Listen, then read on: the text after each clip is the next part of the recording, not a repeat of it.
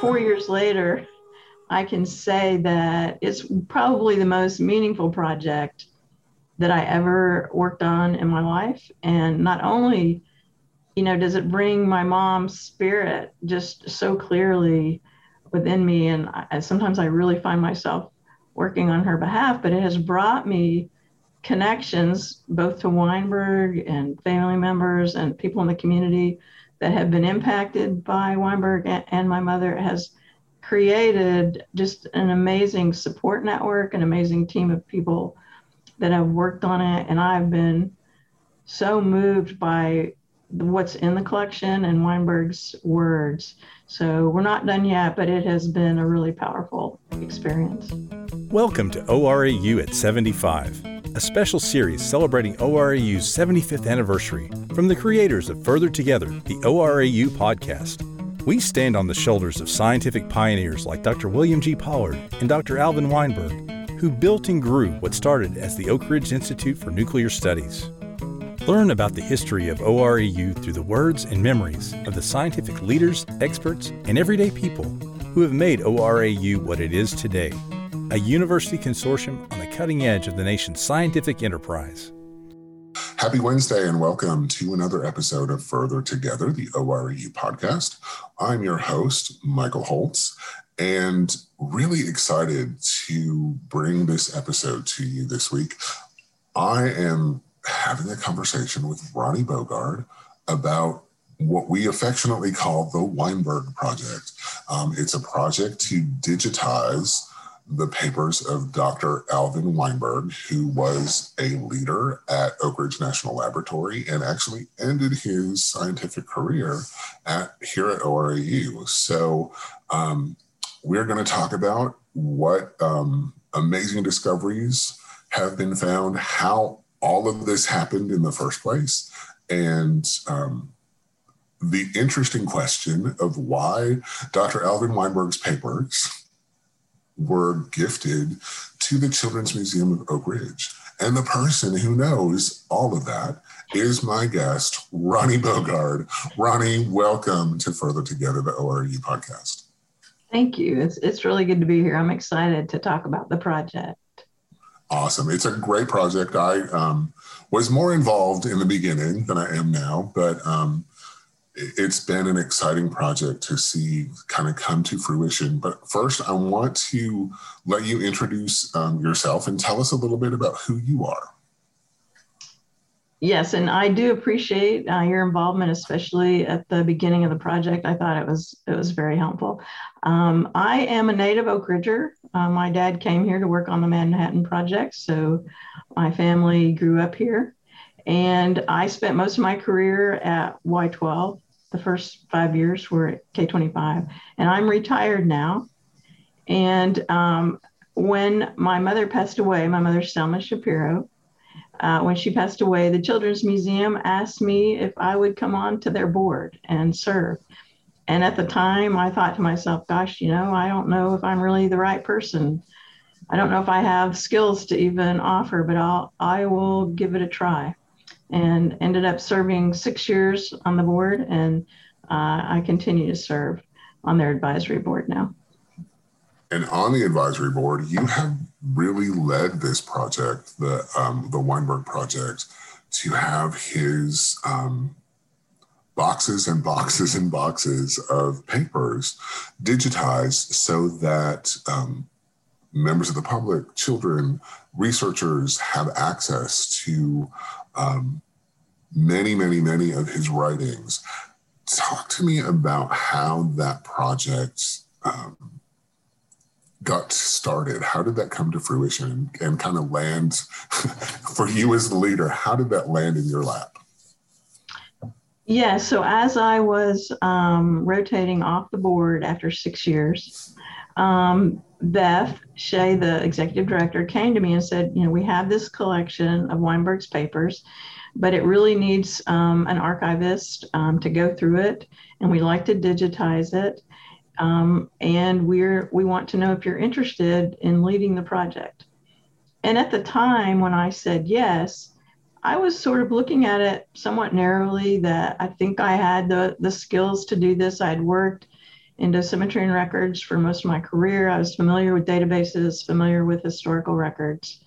And I knew that this would be something that was important to my mother because she was um, instrumental in the fact that they ended up at the Children's Museum.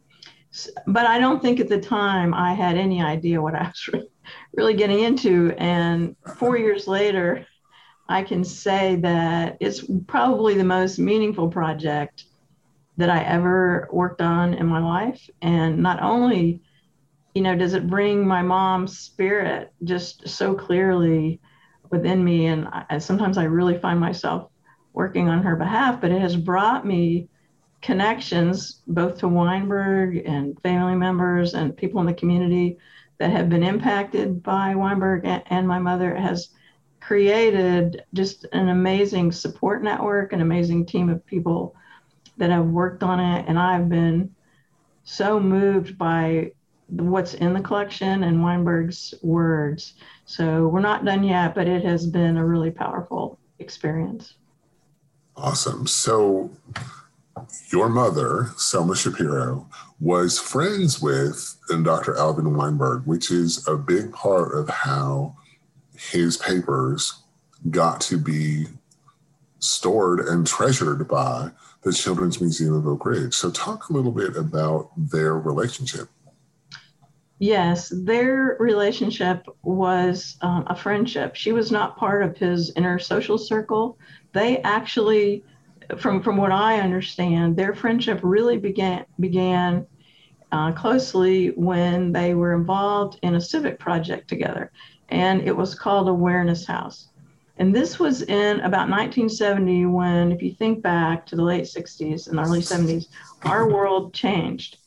Every, social mores changed, and drugs became a really significant issue to communities. And by 1970, that was true in Oak Ridge. And the community got together to try to decide what could they do to help kids um, not use drugs, help kids get off of drugs. You know, what kind of a network could they create? And my dad at the time was involved with United Way as they were raising money to do something called Awareness House, which had been done in other cities. And it was sometimes about not just creating a place for kids to go, but also having people who were ex drug addicts involved in some types of uh, you know encounter sessions and things for kids to do to try to help them not need to to use drugs. So my mom was involved with this. Alvin Weinberg was very involved with this because he, as a not was not just a scientist, he was hugely invested in this community and in the world really, and just about every social issue that came around. So my mom was working on this. There was a Girl Scout troop in Oak Ridge working on this, and they put together Awareness House, which interestingly enough, I was in high school at the time, and I remember going there. And I remember thinking to myself, this isn't going to work. And it didn't work. It, it failed pretty quickly after the first um, couple of years.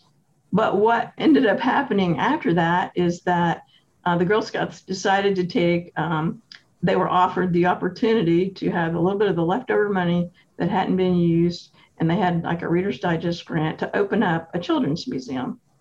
And my mom was hired as the director, and this was 1973. And my mom had been a stay at home mom all her life, just involved in civic type opportunities, including Girl Scouts.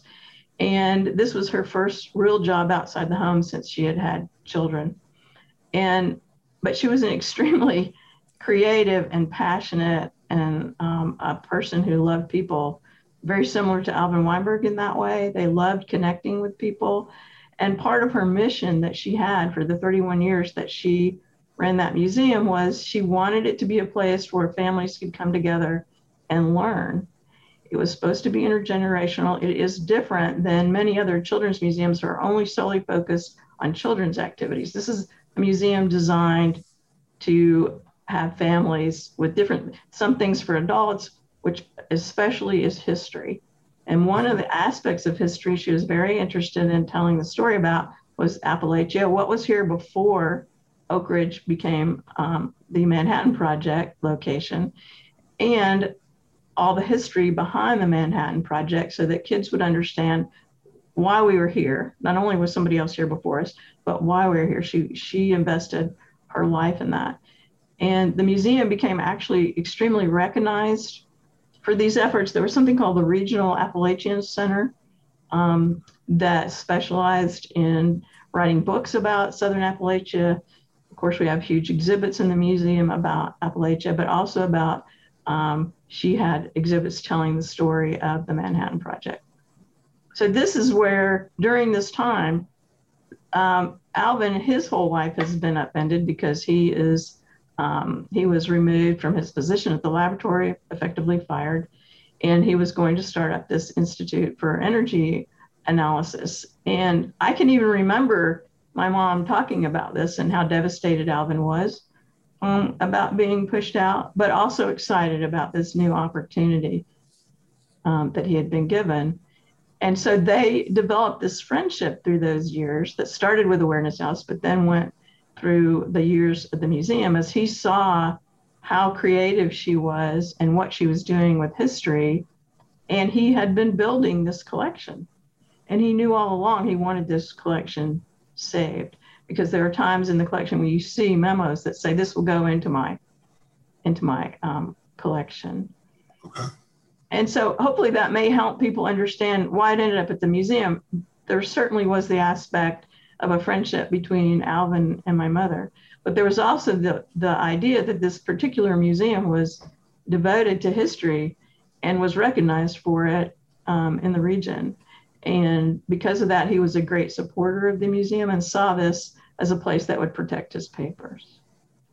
It completely makes sense for folks who haven't visited the Children's Museum of Oak Ridge when you see the exhibits that are, you know, they're pretty extensively detailed about what Appalachia looked like before the Secret City and what the Manhattan Project looked like. And, um, you know, some of the exhibits are you know, interactive, but having Weinberg's papers there makes perfect sense if you look at kind of the the setup and the focus of the museum and how how your mom started it. So, you know, from the outside looking in, you know, on the one hand, it's like, oh, at a children's museum. But if you think of children's museums in the sort of traditional or more modern sense of, you know, they're interactive and you, you know, you're doing a lot of um, hands-on stuff and not as Sylvia intended for this to be an inter- intergenerational learning experience.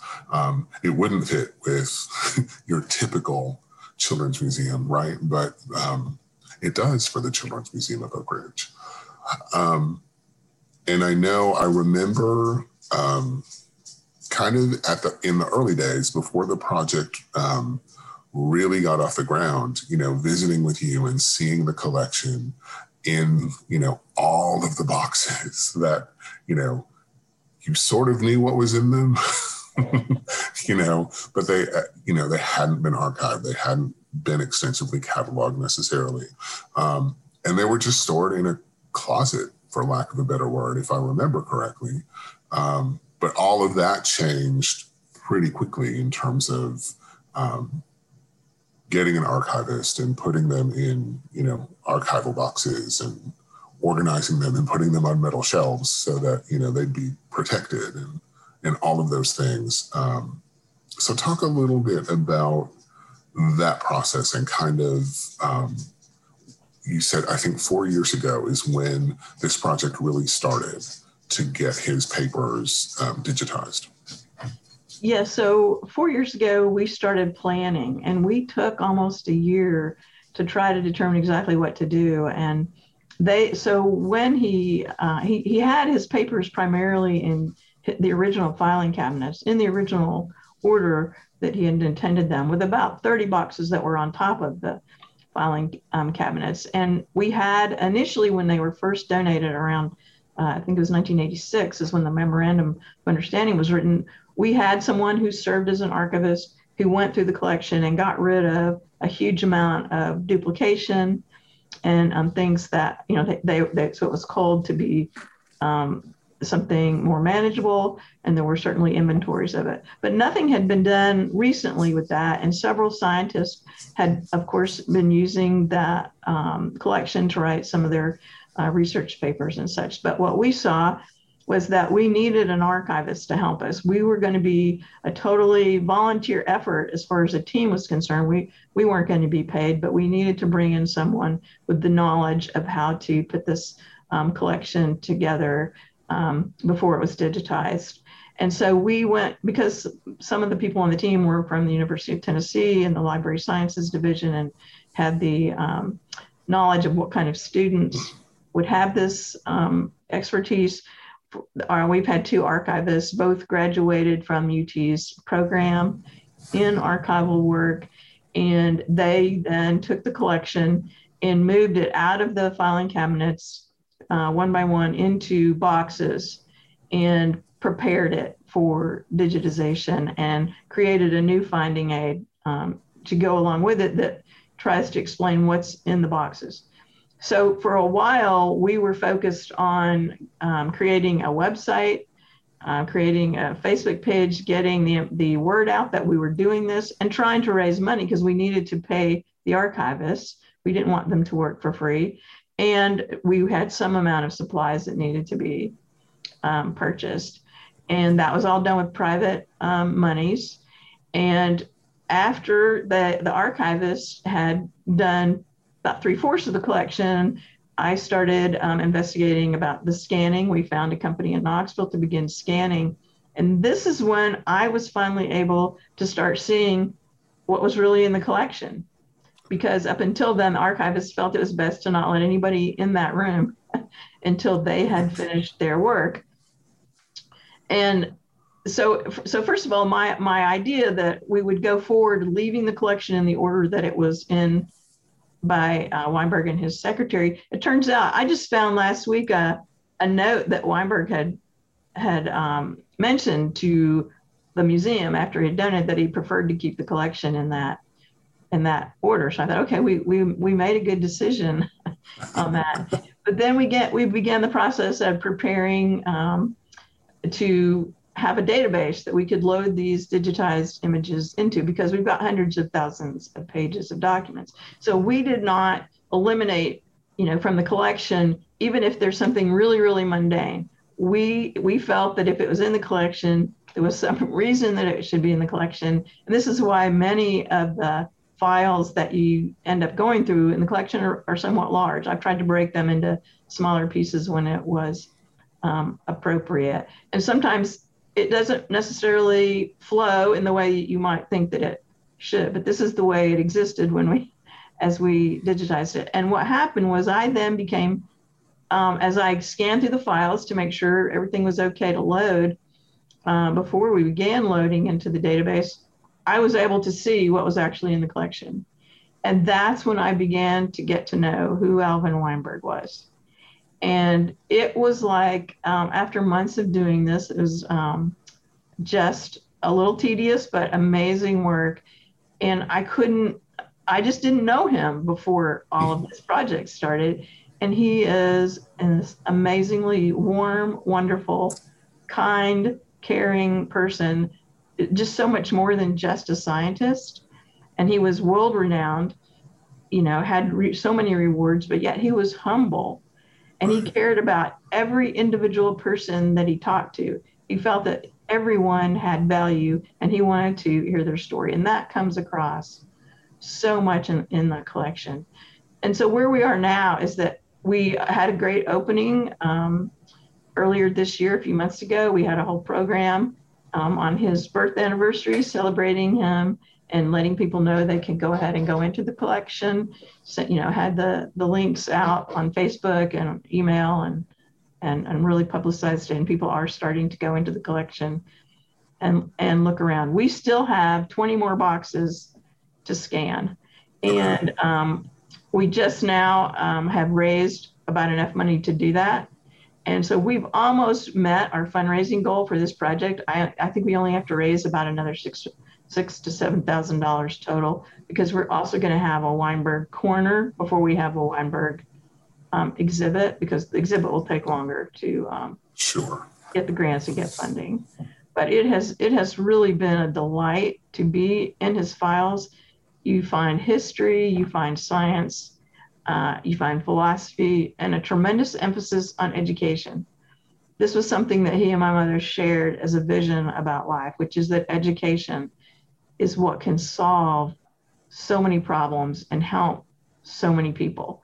And there's there was a lot of emphasis about how not only at the graduate level, there's a lot of information about University of Tennessee, um, what was called ORINS, and then ORAU, and the lab, and what everybody's role was in creating scientists, for, you know, postdocs, um, getting them the skills that they needed. But it didn't stop there for Weinberg. It was also about educating regular, everyday people about science so that they could understand it.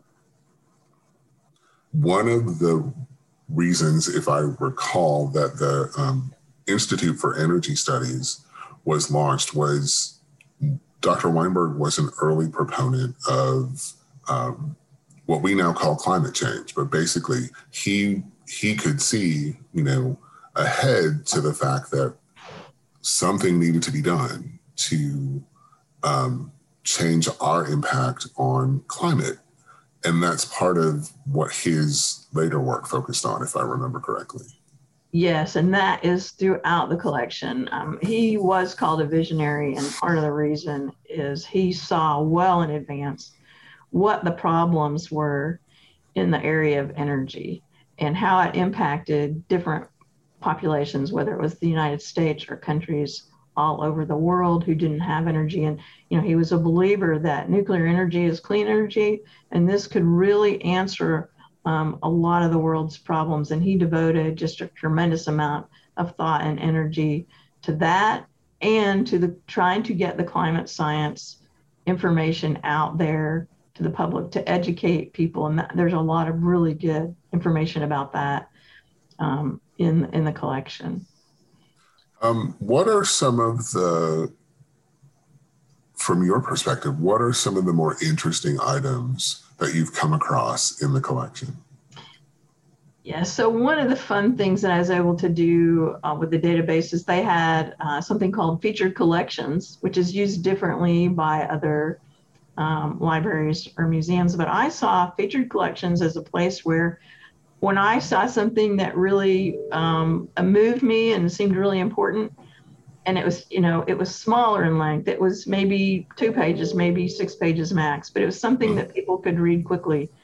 So I created this area under featured collections that, that people can go to and find things of interest. Now, right now, most of that, there's probably about 55 or 60 articles and, and memos and pictures that I have selected that I thought were really great. And I and as people go into the collection, if they see something really great, I hope they will let me know and say that wow, this would be really great for the for the featured collection. and and same for the for the team members as well. So if you go if you go to the collection and you go to feature collections, you're going to see a lot of things that I thought were special, and and several come to mind. Um, one of them and I, I, I, I would just love to read this to you because this is called the Ten Commandments. And this was not written by Weinberg, but uh, this was written by a friend of his, another scientist, physicist Leo Szilard, who was famous in um, the whole Manhattan Project and, and right. working in Chicago. But his wife sent to Alvin and to others uh, something he wrote called Ten Commandments. And I think it's really, really wonderful. So I'm going to read it to you. Okay. The first commandment is recognize the connections of things and the laws of conduct of men so that you may know what you are doing. Number two, let your acts be directed towards a worthy goal, but do not ask if they will reach it. They're to be models and examples, not means to an end. Three, speak to all men as you do to yourself, with no concern for the effect you make, so that you do not shut them out from your world. Lest in isolation the meaning of life slips out of sight and you lose the belief in the perfection of the creation. Four, do not destroy what you cannot create. Five, touch no dish except that you are hungry. Six, do not covet what you cannot have. Seven, do not lie without need. Eight, honor children. Listen reverently to their words and speak to them with infinite love.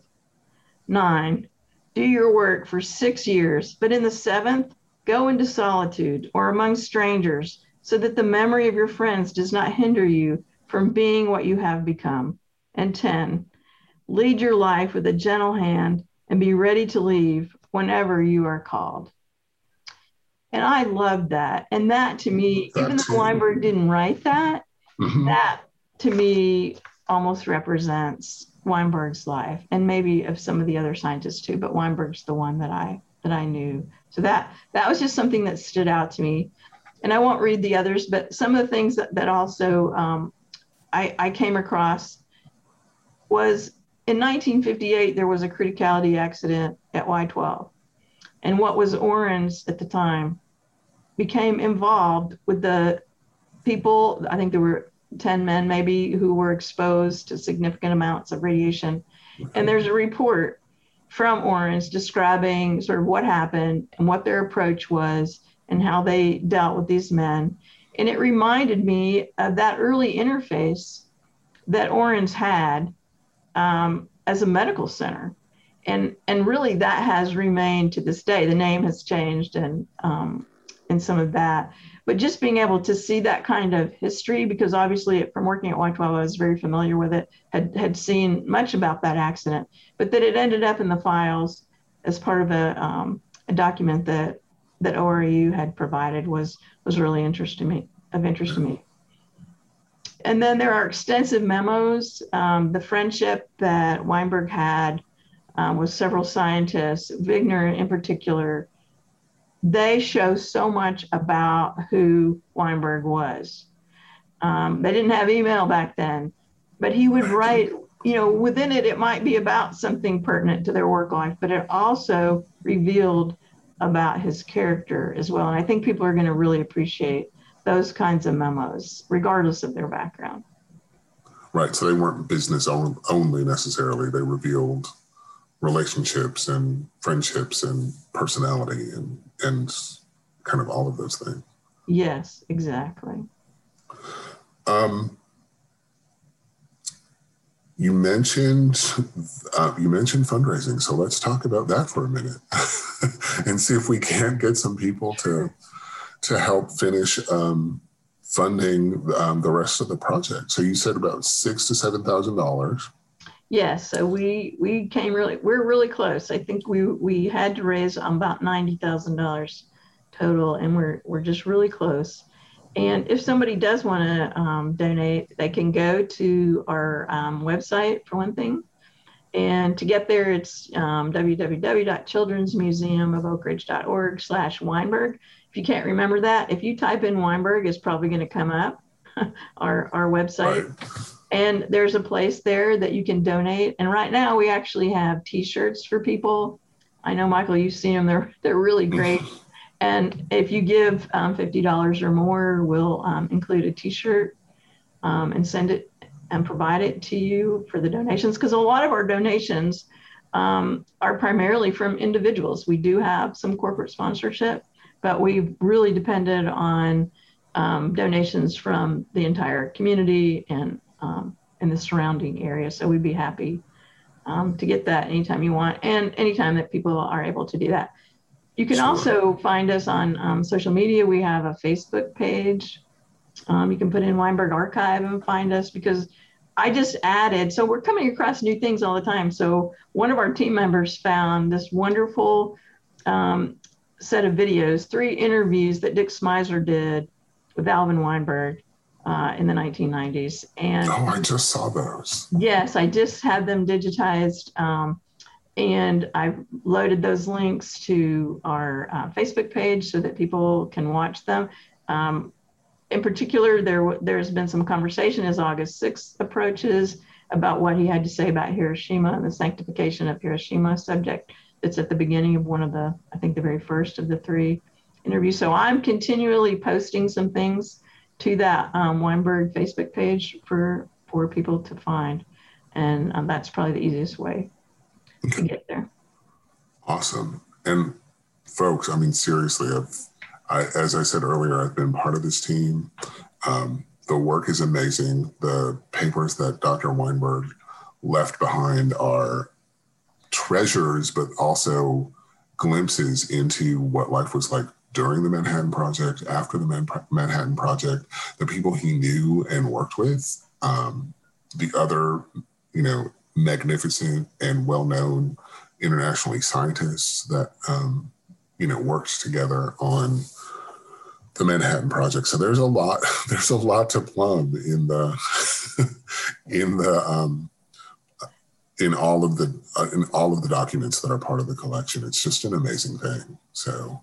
And, and one more thing, and we, if whether we have time for this or not, I'll go ahead and okay. include it now. Is you know we talked about the impact of the project and the connections that has brought to me, and the the article that was just in the News Sentinel had several. If you saw the electronic version, had several pictures of um, different things, and one of them was of a document and I had just come upon that document. I had reached into a box that said duplicates, so they're not currently in the same area with the collection. They're in, the, in our office. And at the top, there was a handwritten note from Weinberg to my mother. And it said, you know, like, Selma, here is something that Jonathan might want to use, and you're free, you know, he doesn't have to return it to me. And that reminded me that my nephew, my my mother's uh, oldest grandson had come to Oak Ridge not too long after this collection was in place, and he was writing a research paper for his um, thesis for a uh, high school thesis type paper for history, and he was writing about the Manhattan Project, and Weinberg invited him to come to Tennessee and interview him and talk to him and provided him with papers. And so when I saw that picture, I immediately forwarded it to my nephew. And I said, Do you remember, you know, this? And he wrote me back something that I thought was, he, he was just really moved by seeing this. And he says, um, I absolutely remember Nana giving this to me. He said, Alvin sat down with me and let me interview him. I was a teenager and he took me so seriously. He was kind and smart and he told me amazing stories. Looking back, I'm sure I asked questions that could have offended him, but he didn't take any of them that way. He was open about his early experiences during the days of nuclear research, and he told me stories about the original nuclear reaction at the University of Chicago. Who would have guessed at the time that a decade later I would be a professor at the University of Chicago, which is where obviously Alvin started, and now my nephew is there. And then just one more quickly. Sure. Somebody, someone else that is a friend of mine, when they heard about this collection, um, she has two children, and she said, when my kids were seven and five, we attended a dinner, and my son sat next to Alvin, and they called him Al. He was an older gentleman who came with another widower. Al and my son Andrew talked about designs and cars throughout the evening. And Andrew, this is her son, told him that he wanted to design planes and cars when he grew up. Andrew was usually quiet, so to see him chattering away was unusual. But Al seemed so engaged that I let them alone. And at the end, Al, Dr. Weinberg, complimented me on the boy's manners and said Andrew made it a delightful evening. At the age of 19, my son Andrew wrote the software for ORNL's first 3D printed car. So he's a beneficiary of Di- Dr. Weinberg's vision from the lab for the lab. Wow. Yes, and that's the kind of thing that I keep running into is just the impact that Alvin had on everybody, anybody right. that came into his path. Did you have the opportunity to meet him? Do you know, I don't think I ever met him. And that has been kind of hard for me because I feel that I should have met him, that I should have right. known him but instead I've been gift been giving the gift of knowing him through his papers. Wow. And really, yeah, becoming almost a friend almost through his papers and learning who he was and how he treated other people and as you say, his impact on in small ways and big ways. But you know, who would have known that a conversation with a five year old at dinner about car and truck design would lead to someone designing the first 3D printed car. It's it, it's amazing, it's just, and and I've gotten to know his son Richard somewhat because of this. And yes, right. Alvin feels like a family member to me. That's wonderful. Um, I kind of want to leave our conversation on that note. Just Alvin is family. Even though you didn't get to meet him, he's become a member of the family just through you getting to know him. And um, Ronnie, I just want to say I appreciate you taking the time to shed a little light on certainly on the Weinberg project, but on the man himself. Um, I've certainly learned a lot I didn't know about him outside of you know all of the all of the things you can read on his Wikipedia page about how amazing he was as a scientist, but from a personal perspective. So thank you for sharing that. And thank you for having me. I really appreciate it. Absolutely, anytime. Thanks, Ronnie. We'll talk to you soon. Thank you for listening to ORAU at 75, a special series celebrating ORAU's 75th anniversary. To learn more about our history, visit the About section of our website, orau.org, and scroll down to Our History.